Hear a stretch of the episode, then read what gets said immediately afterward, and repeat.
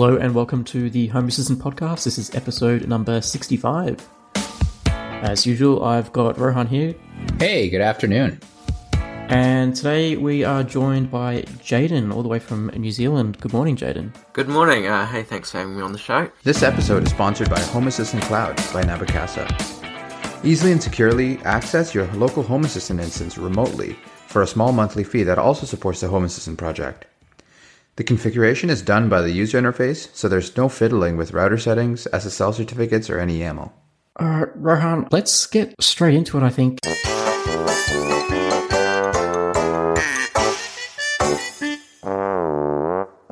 This one I thought was an April Fool's joke, but it is apparently not an April Fool's joke. Yeah, bad timing. I- At first, I thought that's it. Like this is an epic April Fool's joke. They've gone to the extreme to get this, but no, it's it's for real. So Apple has purchased or acquired the Dark Yeah. Sky weather service. So if you are a Home Assistant user, it's probably a good chance that at some stage you have used this weather service. I know I'm currently using this service for my weather. Uh, I don't know about you guys.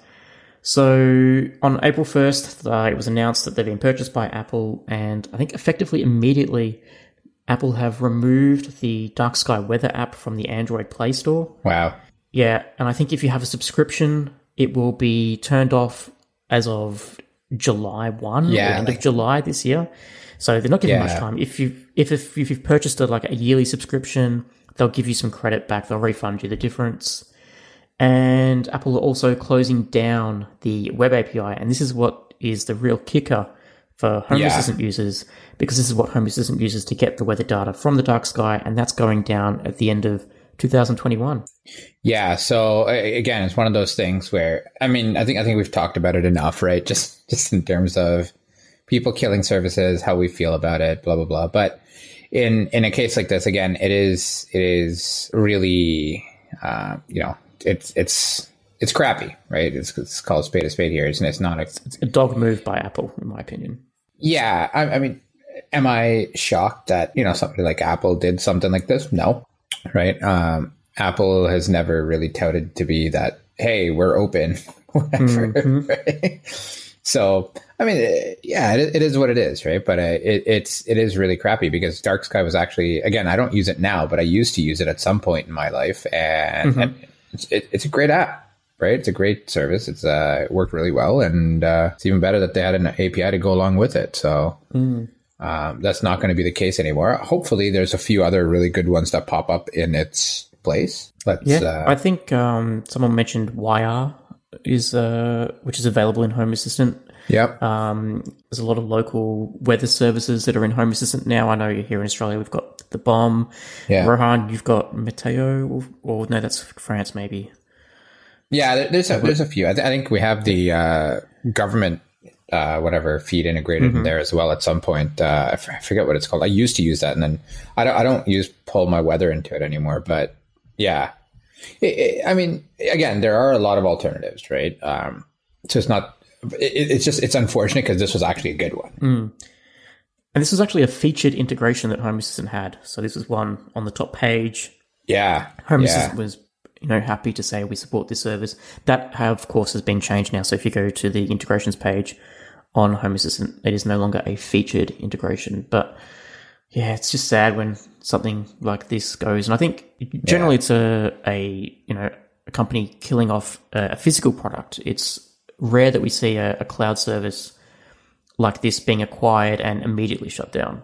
Well, that's it. That's it. I know we've got until end of two, 2021, but you know, Right. Yeah, well, that, that's it. So, I mean, to me, that just gives enough time for somebody else to come up with something better. So, yeah, so. let's let's get the creatives out there. so, I mean, outside of that, um, let's talk about uh, the 108 release. So, a couple of new things coming in. There's a lot of cool uh, integration icons that are now featured in the uh, UI. So, it's something small, but uh, basically, so let's say, for example, if you fire up a new integration through the UI for Philips Hue, you'll see a little Philips icon in there. Again, it's not a huge, uh, it doesn't functionally affect anything, not really, but uh, it's a kind of nice little, nice little touch uh, worth mentioning. it would be nice to be able to see all like I'm imagining eventually you'll be going to add integration and there will be just like a Yeah. wall of icons that you can click. Like that's going to be cool. Yeah, I mean, I, I personally, I like I liked having the the words there just because, again, to me, it's I don't necessarily pay attention to people's icons, stuff like that, or, or mm-hmm. I may, you know, somebody changes their icon, I know their old one, and you know, it Yeah, takes me another ten minutes to find find the integration. but but I mean, I mean, I'm I'm okay with with either way. Um, but yeah, it, again, small touch, but it's kind of nice. Uh, there is now uh, many more integrations that can be configured via the UI. So a whole bunch of new stuff, including Roku, Logitech, uh, the Harmony hubs, and Rachio uh, sprinklers. I think they are.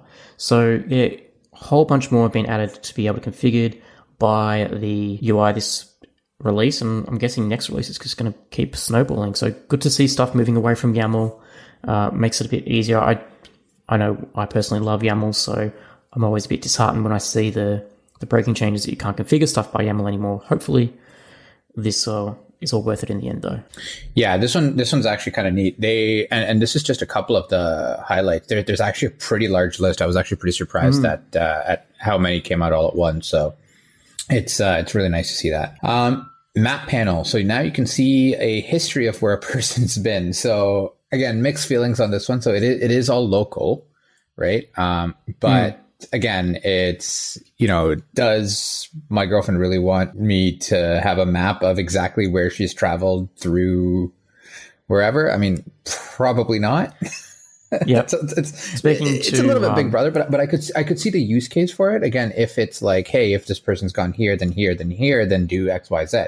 Now, I don't Yep. necessarily know that you can use that in an automation, so maybe that doesn't make sense. But I guess people want to visualize it. Sure, it's there. I mean, you could technically do that today just by scraping the. Um, if you use like the mobile app integration, if you just scrape the GPS coordinates and pull that in every time, in theory, you could do that now without without this map panel, but they just do it for you. Yeah. I think uh, I was speaking with someone on Discord, and they had shown me their Grafana uh, dashboard, and they were using that data in Grafana to put over like a big map of a heat Right. map of where they had been. Right? It was crazy. It's like, wow, there is just so much you can do with this data, and obviously then it gets a bit creepy, right? Like you can see, you know, travel times and you know all that sort of stuff. So yeah, one of those things where it's sort of like there's a lot of power. If you're a bit evil, you can do a lot of bad things with it, I think. Yeah. Speaking of uh, creepy things, if you have an Amazon Echo, uh, one of the Echo shows, the Home Assistant cameras can now be displayed. So you can now ask your little lady in there, you know, show the living room or show the front door. I actually just recently got uh, an Echo Show, so I'm hoping that I can integrate some cameras with Home Assistant, get some nice IP cameras. And this would be a cool feature. I'd be interested to know if being the Echo, if it requires to dial out to Amazon's cloud servers to get like a proxy of the image, or if it can go directly to the IP cam in the network. I'll be very interested to see how that works. I, I, I would I would be very surprised if it was local. I know, me too, right? Because I have the Ring Cam, and that's obviously very cloud based. And you know, I would say to her, you know, um, "Hey, little lady, what you know, show the front door." And there's you know like a good three four second delay before it comes up, right? Yeah, yeah. Um, I, I know I know they were. I don't know if they ever did it. I know they were looking at doing a lot of stuff locally as well. Um, the as an example, the uh, I forget what it's called, but the Echo that has the like the highest level with the HA and all that stuff. Oh, the Pro. Pro is it? Yeah. Yeah, yeah, yep, So that because again, it's got I think it's got Zigbee built in. Yep. Uh, so again, they have a lot of local stuff. So I think, especially after that, they uh, there there is a focus on local, right? Um, actually, really cool is HomeKit is actually pretty much all local, right? Um, A lot of Google Assistant stuff is starting to go local too. yeah. So this, I, I, I don't know. I mean, I mean, maybe they pull it locally. Um, yeah, it'd be interesting to see. Uh, and the uh, Zigbee automation, the ZHA uh, component in Home Assistant, which is all Zigbee, can now group lights together in a Zigbee group, and it will actually add an entity to the Home Assistant. Now, this is cool. Um, if and I, I would assume that this has been in for a while, maybe it just didn't expose an entity. But the whole concept of a Zigbee group allows you to put a whole bunch of lights together, and then you can control them pretty much instantaneously uh, at once. So it's really cool if you've got like a room with four lights. you can then have them all turn off and on at the same time. Really cool, actually, if you do things like flashing the lights, you can actually have them flash at all the same time. Yeah. So, yeah. Yeah, there's there's uh, again. So for me, I have uh, I, I, have very little Zigbee lights, but uh, I have exactly two, and they're the uh, IKEA tar- uh, Tradfri or whatever they're called. Mm-hmm. And uh, I use them in my uh, in my range hood, so in my, in my exhaust fan, essentially in my kitchen, right? So uh, those ones are those ones are things. So I, I I never I never really have a use case for being like, okay, I want the left one off and the right one on Yeah. right? yeah. Like it's I usually want them both on or both off. So that this is actually kind of kind of handy. I, I I I don't know. Maybe maybe Phil. Maybe like is is there a big difference then compared to me saying, hey, turn them both off or turn them both on at the same time? Because that, that's kind of what I do now. There is. There is. If, it's like, so for example, I have all my downlights are Zigbee, right? Mm-hmm. And so in a room, I have six Zigbee lights as one room. I issue a command to Home Assistant to turn them all off. It's still going one by one to each light to turn them off. Right. And so as they all turn off, you know, one light in the corner might turn off before the other light in the opposite corner or something like that. They're not going to be exactly to the second all off at the same time. However, when they're grouped, pretty much guaranteed that they will all go off at a, pretty much near the same time. It's it's very like it's a much more natural experience. Fair. So so so it's more for the experience, less about the actual function about it. Correct. Like the, the you're still doing the same thing, right? If you've got six lights in a group, then if you still turned each six, if you put them in uh, six lights all off and on, you're all going to end up in the same state. Right. Right. It just happens. It's a lot more user friendly for it to happen all at once. Okay, that makes sense. Um, also, something cool. Um, so if you use Docker, uh, like I do, you should see a performance increase. Hopefully, so so they've made the, they've made the Docker core container uh, basically utilize memory and and resources a lot better and a lot more efficiently. So hopefully that means it translates to a better better performance overall, right? Which is kind of nice to see. Um, and, and if you're even if you're running uh, Home Assistant Core on Hass.io, I would assume that Hass.io part of or, or the the Home Assistant Core part of that Hass.io would get uh, a These nice upgrades boost as well. Uh, Yeah. Again, I, I would assume so. I don't. I don't know. Obviously, that's outside of the Hass.io supervisor itself. So, uh, but yeah, I mean, that's that's kind of uh, always good to see faster. Especially like on a Raspberry Pi, right? Like anything you can squeeze out of that, anything extra, that'd be well useful. I am starting to like because I'm running on my my setup on a Raspberry Pi. I'm also starting to see a little bit of the limits that I'm hitting as well. So it'd be good for a Yeah, bit more right. performance. Yeah, yeah. It's It, uh, even just like a little bit, right? We'll just add that little bit. Like you might get another two or three components be able to integrate. You know, Yeah, eventually great. you might have to move over, but Yeah, or even it, it- it's funny because my I don't know why this is a source of anxiety for me, but like every time I like if I ever update or whatever reboot uh, uh, my my Home Assistant instance for whatever reason, it's always like, okay, is it going to be up? Is is uh, you know anybody in the house are they going to be like, hey, turn on this light or turn off this light while while my container my, Yeah. my container is still spinning up? So it, it's it's the concern. silliest point of anxiety, but All right, another cool Tesla integration this time is the Tesla Powerwall. So when you enable this integration, there will be binary sensors to let you know if the grid power is offline. And there's also various energy and consumption sensors that you can add to those nice little Grafana dashboards for you. Yeah, it's actually kind of nice. You can have some notifications and stuff to say. Uh, I think uh, it was, I think it was John that we were talking to, uh, who's got notifications when uh, uh, when it goes to solar power versus uh, versus uh, I guess shore power, Yeah. and uh, yeah, that's, that's kind of cool. And it'd be cool, like for automations. For like, if you did automations, you could have, you know, if power's out, turn off, you know, maybe the fridge, you know, cut power to the fridge or anything that's going to really take down the battery quickly and get as much power out of it, right? Yeah, yeah, exactly. Or or vice versa. Is, is if you want to Shut everything else off, but leave the fridge. Yeah. Well, uh, exactly. If you want, if you want to get charged less during the whenever your power wall isn't drawing up power, uh, probably not the best strategy. But I mean, hey, people have their use cases, right? So. Philips Hue now supports uh, button press events. If you're using the integration with the Hue Hub, um, anytime you can you press a button, whatever, you can actually see that uh, that is an event coming in. So um, from whatever uh, Zigbee buttons you have or Hue buttons you have uh, that are linked in the gateway. So Jayden, Yeah. let's talk about you, man. So tell us a little bit about yourself. Um, you know, how long you've been using Home Assistant, what got you into it, that kind of stuff. So I've been uh, using Home Assistant since like March, April last year, 2019.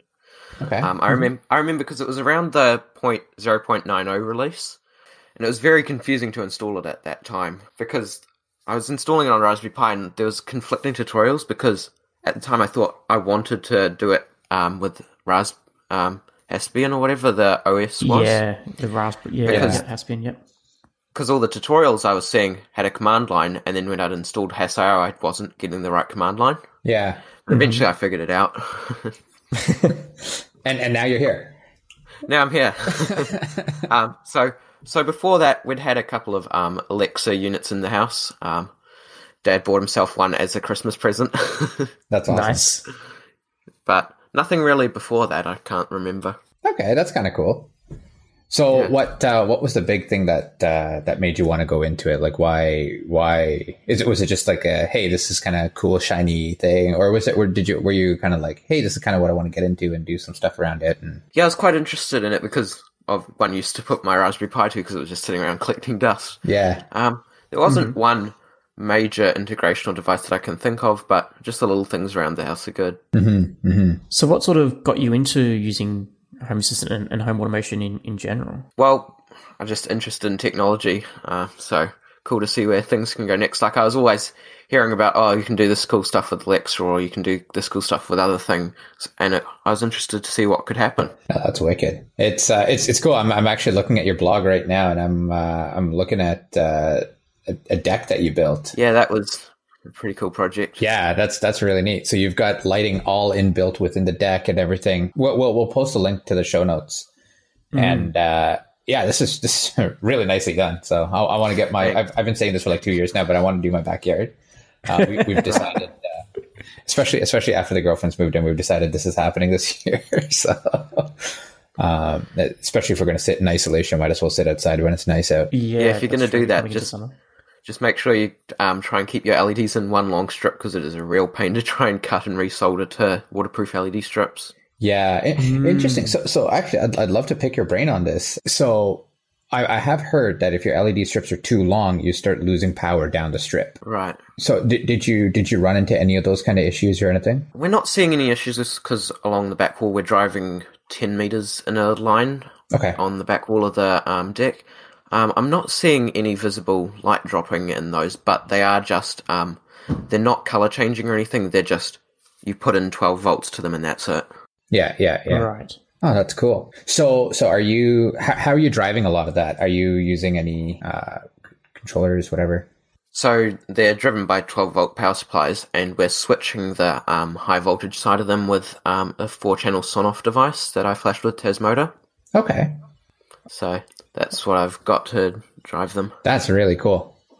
And and it's been all it's been working well and everything so far, eh? Yeah, it works perfectly. Um, got another blog post about how they're wired to come on at sunset if occupation's on, and that's great. Oh, that's awesome. Ah, Always gets nice. people What looking you- out and saying, "Oh, it's sunset." That's that, that- it's it's funny, right? Because it's it's always those indicators going. Um, like for for me, all of my lights inside, uh, a whole bunch of my lights inside turn on just like forty five minutes before sunset or whatever, and it's like, oh man, that's going to go dark in the next forty five minutes, right? yeah. What do you use for presents? Like, how do you know who's home? Well, the only presence I'm using is just the network scanning Yep. one, not not using anything special installed on the phones or router or anything. Yep. Because it's the easiest to set up. You don't even have to bother the person to install something. So hmm Uh, exactly. Once you know their MAC address, then that's it, right? You you know when they're home. Yeah, That's cool. At Parker, our purpose is simple. We want to make the world a better place by working more efficiently, by using more sustainable practices, by developing better technologies. We keep moving forward. With each new idea, innovation, and partnership, we're one step closer to fulfilling our purpose every single day. To find out more, visit parker.com/purpose. Parker, engineering your success. How many uh, how many people utilize your smart technologies? about three of us go and come and go from the house at from time to time. I'm Yeah. not always there as well. Yeah, yeah, yeah. So, so I guess using the uh, the network mapping, I guess, makes sense for you, especially then, right? So Yeah. to say, um, you know, based on whatever it, it's, it's especially if there's a dynamic environment. Do you do you find that it like reduces your like phone? I'm guessing you're checking your phone uh, or pinging your phone, or whatever. Are you? Uh, do you find that it like kills your battery or anything like that? I haven't noticed any um, drastic battery decrease on the network since I put it on, so I don't think it's um, having as much of a impact as doing GPS based one could. Right, right. Because right. that's what really drains my phone battery. I notice whenever I'm using GPS. Yeah. Yeah. Are you using like the Nmap scanner or something, or have you got like a Yeah, that's- that's the integration. Yep. No, it's the Nmap one. I only have the ISP router. Yep. Because I think, um, Ryan, I know I use um, the ASUS integration for mine, and because it's direct, like it's talking to the router, right? So there's no additional battery drain because the router knows who's connected and who's not connected. So I'm like getting the list of connected devices from that, as opposed to going out and dialing all my phones, if that makes sense. Right. But yeah, Nmap, I'm guessing it would just do a scan of what it can find, and it would eventually have to pick up on a phone, which is why they have Yeah, the it- delay off. Because if your phone is asleep, like an iPhone, you, when you do a scan in that interval, it may be offline. It might be sleeping in that time. Yeah, I have noticed that I've had to um, fiddle a little bit with the um, settings in my configuration to make devices not drop on and off um, their presence whenever I'm at home. Right. Yeah, and it's strange because like an Android phone might be better than an iOS phone, and then you might get a device in like a computer or something that you want to track that might be another ball game that might always be on or might always be off. So it's that constant Yeah. tinkering with that number. It is good though, um, having it based on MAC addresses because I have been able to set up, hey, um, send me a notification if my NAS goes offline, and there's no way I would have been able to install any other kind of tracking on that. Yeah, yeah. Oh, right. What do you? Uh, what do you? How are you driving your notifications? Um, Uh, I'm just using the um, built-in push service for the Android and iOS apps. okay. So, so you're using the native uh, native apps then? Yeah, I was using that um, process where you did the um, native HTML notifications Mm-hmm. for Android, but then the Android app got released, and that made it so much easier than having to go through that big process of setting them up. Yeah. Totally right. It's- like who's got like it's that whole conundrum. Like I could spend time setting it up the way I want it to, or yeah, I could just do it this way. A couple of lines of YAML and it's done. Yeah, definitely much easier. Yeah. Are you uh, are you doing any other uh, automations around the house or? One of my other most used um, devices that I implemented was just a simple ESP8266 um, D1 Mini. Okay. So when we built the house, we wired up a bunch of um, infrared sensors throughout the house to run back to the entertainment center, hmm so that if you have the remote for the amplifier, you can change the volume. And I just wired the um, D1 Mini into the sensor port of the splitter block for that, which allows me over MQTT to control um, the radio and the DVD player and anything else in that stack. So That's really cool. one that gets used the most is when the, Samsung TV comes online, turn on the amplifier and other stuff related to it. So you don't have to pick up another remote. Yeah. How responsive is that in terms of if you turn the TV on, how long will it take for the for it to know that TV's on to change the inputs? It definitely varies. The Samsung TV integration is definitely the pain point with that one. Mhm. You usually get pretty reliable turning on notif- You turn the TV on and like a couple seconds later the amplifier will turn on. But it's much more dodgy when you turn the TV off. Yes. Um, yep. I'll get random false states like I'll turn it off, you'll hear the amplifier go off. A couple seconds later, it turns back on again and back off. So Uh, there's Oh, definitely interesting. something weird going on. are you using the Nmap to scan for the TV on the network, or is it something else? It was the just originally just the Samsung TV component that they had, and then I changed to a custom one from GitHub um, through the HACS store, but neither of them Ah, seem to yep. fixed the issue. Mm, that's a bugger. Samsung TVs are, are very fragmented in their capabilities. I know I have an old Samsung Smart TV, and none of the uh, like it connects to the network. It has you know apps on it, Netflix, Plex, and all that, but none of the integrations with Home Assistant are compatible because the software on that is so old. So it's very hit and miss, unfortunately, Right. when it's set with a Samsung TV. Yeah, it'd be a lot nicer if Samsung ran something standard like Android TV. Yeah, but even then, like, so you'd think Android TV is standard, right? But I I purchased an Android TV for my in-laws, and it was a you know just a no frills branded one, and it sucks. Like you'd think like you can't inst- like there was an issue installing Netflix on it. Um, you'd think it'd all be standard. It, it's not. Like it really depends on who the manufacturer of the, the panel is as well. Right. So sounds like just Android phones problem as well with it. Yeah, exactly. Exactly. Yeah, that's a that's a good analogy. So it sounds like just Android anything in general. Yeah. so, are you using any uh like the, smart home ecosystem stuff? You know, like Philips Hue or LIFX or anything like that, or are you only doing like ESP stuff? Well, just got one ESP at the moment. So apart from our Alexa devices, we haven't really had much other smart home stuff in the house because we just haven't bought it because it's quite pricey over here in New Zealand Yeah, that kind of stuff. So Yeah. that's why I'm looking into doing some of the um, Zigbee switches from Sonoff when they come. Oh, nice. With the Right. Sonoff stuff, how are you? I know here in Australia, the regulations are are pretty extreme. I'm, I'm assuming that we share a lot of the standards with New Zealand. Are you worried about not, you know, standards and safety and stuff using Sonoff devices? I am a little worried, but um, so at the moment we've only got the one Sonoff which is controlling the deck lights, um, and that's outside. So at the moment I'm not too worried about that, but I'd be more worried if it was inside or in a place that could easily get knocked around Yeah, yeah, that makes sense. because they seem like the wires could. A little bit of the design seems like the wires could come loose a little. Yeah, that's yeah. You got to be yeah.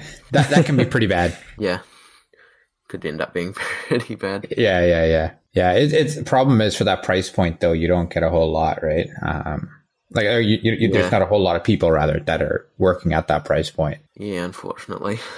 Yeah, and So you still, so you're still running on the Raspberry Pi, like you haven't moved away to other hardware yet? Yeah, I'm still running on a Raspberry Pi 3B, just that I've had for a couple years now. Mhm. So I've heard people talk about having their SD cards die on them. Yeah. Um, I haven't had this um, issue myself, yeah, but I'm definitely starting to get a little worried about it. I lost an update on it. Um, it was around 0.96 or 0.97, but it wasn't related to the SD card. Um, when they deprecated a Python version, the Home Assistant community store disappeared and never came back. And then I tried to reboot and it never came back up. Oh wow.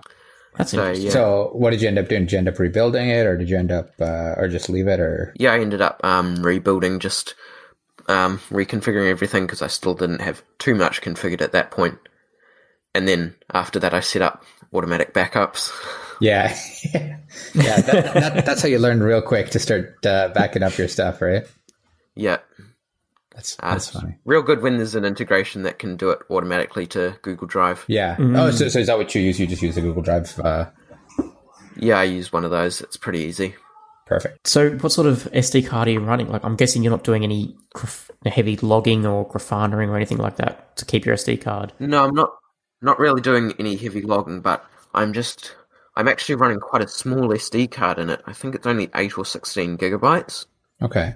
Oh, really? Um, okay. It's just one that I had lying around, so it's definitely not suited for the task.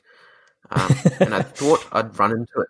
I thought I'd run into its storage capacity limits um, trying to install ESP Home yeah. because the container, when I tried to um, run integration, it would say Docker container error 404 container not found. Mm, But thankfully, it wasn't a storage error. It was just some other one where it didn't download properly. that's interesting. So, I'm guessing you're just using like, are you using like a Samsung SD card or is it just like a no frills brand that you just had lying around? A no frills brand one, literally. Like I've Wow. got Yeah. SD micro SD cards lying around that I've been using. That probably came from a touristy place where they gave us photos on them.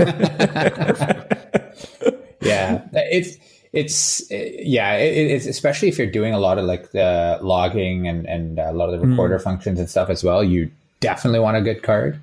Um, i know quite a Yeah. few people have uh, looked at even uh, can they offload that to an external hard drive that kind of thing. Yeah. because home assistant itself doesn't doesn't uh, you know hit the hit the card too heavily. It, it's those functions within home assistant that do. Well, remember, um, Hass.io, like Pascal was saying that they make a lot of the volumes that Hass.io uses or Home Assistant core uses now in HASS.io read only so that it can't actually write and burn the SD card. Yeah. You know, in case there is something like some random system event that wants to write a log somewhere, it can't because it's read only. Yeah, exactly. And and you know that it's it's just a property of SD cards, right? At the end of the day, um, is they die, as as morbid as that sounds. But uh, yeah, I mean, a, a good SD card will go a long way. But I mean, listen, if yours is working for you, great. right. So Oh yeah, at least the um, Home Assistant hasn't killed the SD card, but it did kill my NAS. did it? Oh, really? Like it's just well, How? it didn't directly kill my NAS, but it's a bit of a tale of woe from building the deck. Um, we were flipping um, breaker switches to turn off the power where we're going to install the Sonoff, and we had um, a NAS plugged into one of the ones that we flipped off, and we must have caught it at just the wrong time and we killed it. No. yikes. Yeah, Were you able to rebuild it, or uh, or like rebuild the data, or no? yeah, we were able to get the data back. Okay. Just just the controller board for it, something went wrong. Ooh. Yeah, that's What sort of NAS is it? Well, it was a Western Digital one. Um, Mm-hmm. So now it, it was only a one bay one with it pre-installed, but now I've managed to get a Synology one. So hopefully I can get a redundant drive in the future. yeah. Yeah, nice. Yeah, that's my biggest. con- I'm running a Synology, and my biggest concern is that one day it's just not going to boot up. And I have five hard drives all RAIDed, so you know the hard drives are fine. But if the Synology unit itself stuffs up, I'm gonna Yeah. have to buy like a, other, a, not- a whole other NAS just to recover the data off it, right? So Yeah. I've that's my Yeah. biggest worry. I, I actually uh, probably about six months ago I was like, okay, I got I got to start backing up my because I, I did have my NAS and it was being backed up and stuff, and it was like it was because I had I had a NAS from when I was younger that when I was living with my parents that I just left there at their place, and then when I moved into my place a few years ago, I got got another NAS. So I've been doing like a replication between theirs, so theirs files also back up into like a small volume in mine, and and vice versa. But it's like same time, like I need I need something a little better than this, right? Um, it's we're between them and I. I'm still on the same power grid, same or whatever. If there's exactly what you said, Jayden, which is if you know you, you hit it at the wrong time, it's and let's say mine's writing and theirs is writing, boom, both are gone. So I've been I've been doing a cloud backup service and uh, and trying to do uh, do that. So Yeah, it definitely scares you a bit during thunderstorms.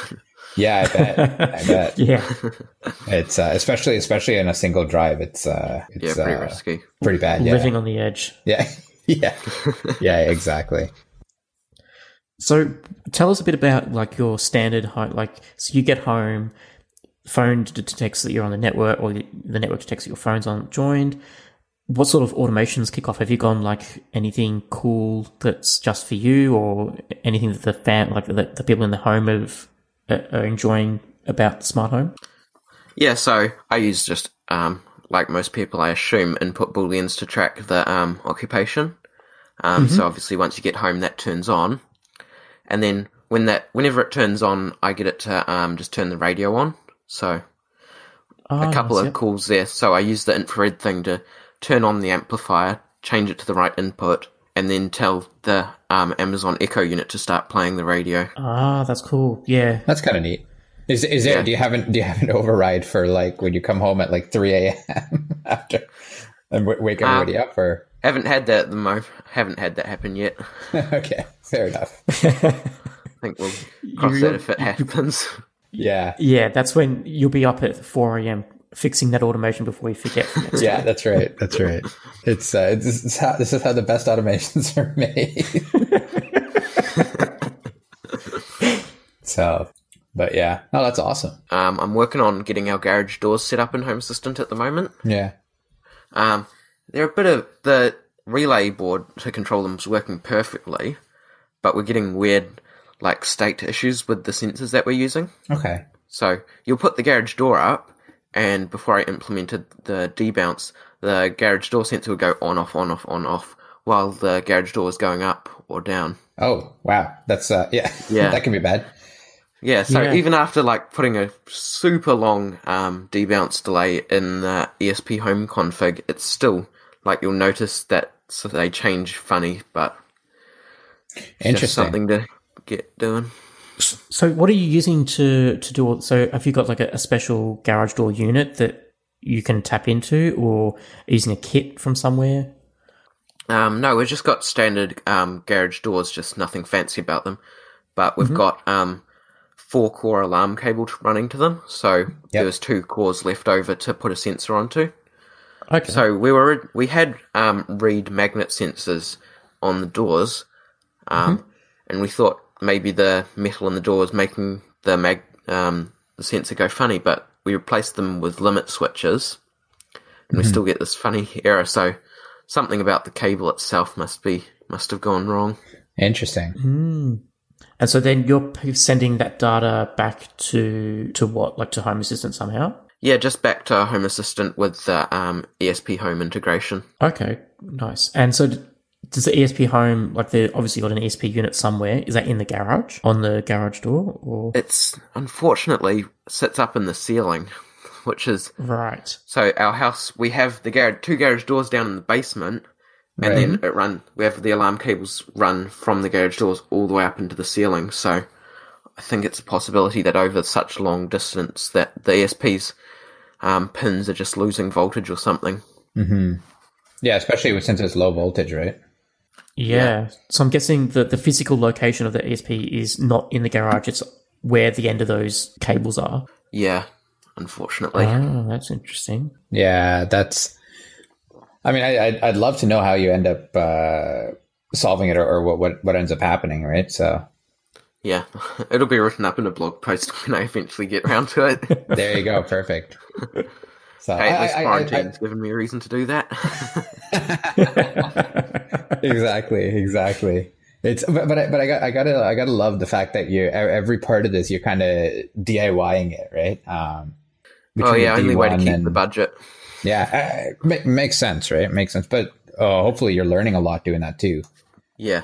So I think that's the wonderful part of Home Assistant since yeah, everything can be done on a budget, so there's a low entry point for anyone wanting to join. Mm-hmm. yeah, totally, totally. So, So and I, it's the breadth, right? Like you can have someone that wants to do the high end stuff with, you know, go out and just buy a kit and it's all done for you. Or if you can't, don't want to do that, you can do it yourself, and it supports all of it in between as well. Yeah. yeah, exactly.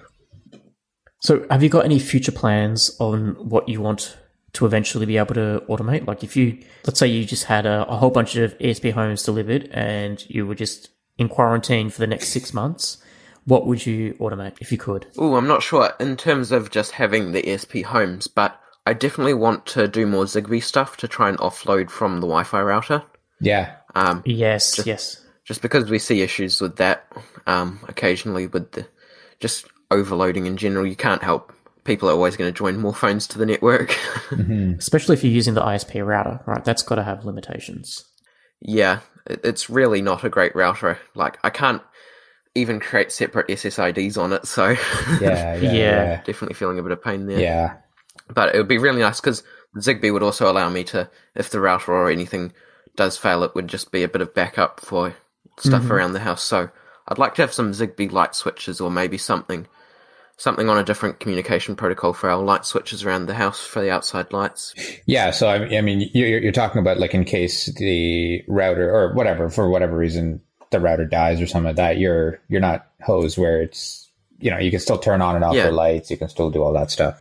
Yeah, still do the mission critical stuff. Yeah, yeah, IKEA's got some pretty cheap Zigbee stuff. You can probably get your hands on too. I think I want to get some of those um, the Zigbee remote controls that they've got, like the little turn dials that Yeah. they've got for their speakers. Yeah. yeah, they look cool. The um, uh, the IKEA stuff, for, um, Zigbee IKEA stuff always makes me so jealous because we don't have any IKEA stores here in New Zealand. So No, I didn't realize that. You're joking. Oh, no, we're still Oh, waiting man. on them to arrive. So it'd be really nice if they could hurry up. But well, I mean, Sydney's only five hours by plane, so Right. pop over. we have the same, you know, plugs and sockets, same voltage, so compatible. That's right. That's right. and and if you ever need any furniture, just uh, you know, you might have to pay a little bit of freight uh, for it. So. Just a little bit. just a little bit. That's right. That's interesting um, that you can't get IKEA in New Zealand because I know you, you've even got like the hardware store, Bunnings, and, and all that. So I thought you'd have they would have just done Australia and New Zealand Yeah, at the same time.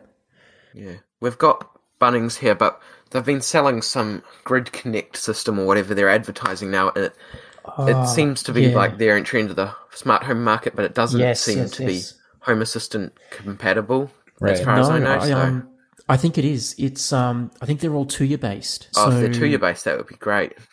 yeah, That's I'm pretty But sure. still, still a little overpriced. Yes, well, unfortunately, Yeah. I think um, over here we have the Arlec.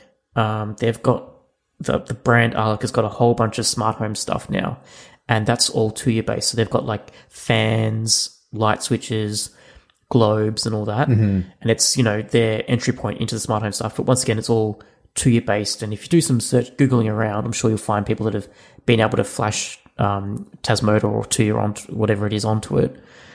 Um, but yeah, Right. it's all Wi-Fi based though, which is what you want to get off. Yeah, and just with being Wi-Fi based, like it, it's always confusing. Why don't why don't the smart um, these big giants use the other protocols? Because then you have a much easier setup, I reckon, instead of having to depend on the customer's router. Yeah. Well, sometimes it's all, it also comes down to cost, right? Wi-Fi is Yeah, uh, for it's like a Wi-Fi chip is probably cheaper. cheaper. than a Zigbee. Yeah, Radio, with the proof because I'm using ESP eighty two sixty sixes and they're way cheaper. So Yeah. Well, exactly. Right. So yeah, From a consumer point of view, it's oh, I have Wi-Fi at home. I can that will work with me. That'll work on our Wi-Fi. right. You don't Yeah, need any other hubs. why. You don't need any other anything else too, right? Yeah. So. Yeah, I, it's funny. I didn't even think of that part because I was like, "Yeah, I- I've got a hub. It- It'll work." Right, but yeah, it's, yeah, the hubs definitely cause a problem. yeah, yeah, yeah. So Um, I don't. I've got one little complaint with the Home Assistant core actually. Um, just to close off with. Um, I'm not sure if it affects people that are running more on Docker setups or anything other than Raspberry Pi, but the um, update button for Home like updating the Home Assistant core, like from 107 to 108, for instance, it doesn't seem to have much feedback on it. So, like, if I'll I'll click it and then it will think and sit, and then it will fade away, and then I get no um, indication as to whether it's actually updating or not. Because I've had to click it several yeah. times in the past to get it to update, and that's always been a little bit mysterious to, as to whether it's updating or not. Yeah, that's a good point. I, well, I thought it had the. sp- Am I thinking of something else? I thought it had like the spinner, but yeah, there's no feedback in terms of is it actually doing something. Yeah. Uh, like even just a because notification down in the corner saying Home Assistant is now updating. Right, right, right. Hmm. I- I'm wondering if it's because it's behind the scenes. It's all Docker, right? So there might be a, a Docker pull going Yeah. on, or or if there's something like that, maybe they can't tap into that yet. But that's I think that's a valid reason. Yeah, I, I, I know some of the devs listen to the show, so let's see. Let's see. Well, So- Jayden, thank you so much for coming on this morning and sharing your home assistant journey with us. We'll leave links to your blog in our show notes where people can check out, and we've now added some extra blogs that you'll need to add in for the future as well. So make sure you do them. That's right. cool. All right, thank you so Thanks much. for having me on. So thanks, Jayden. Cheers. Thanks. If you want to share your Home Assistant journey or come on as a guest, reach out to us at feedback at hasspodcast.io. That's H A S S podcast.io.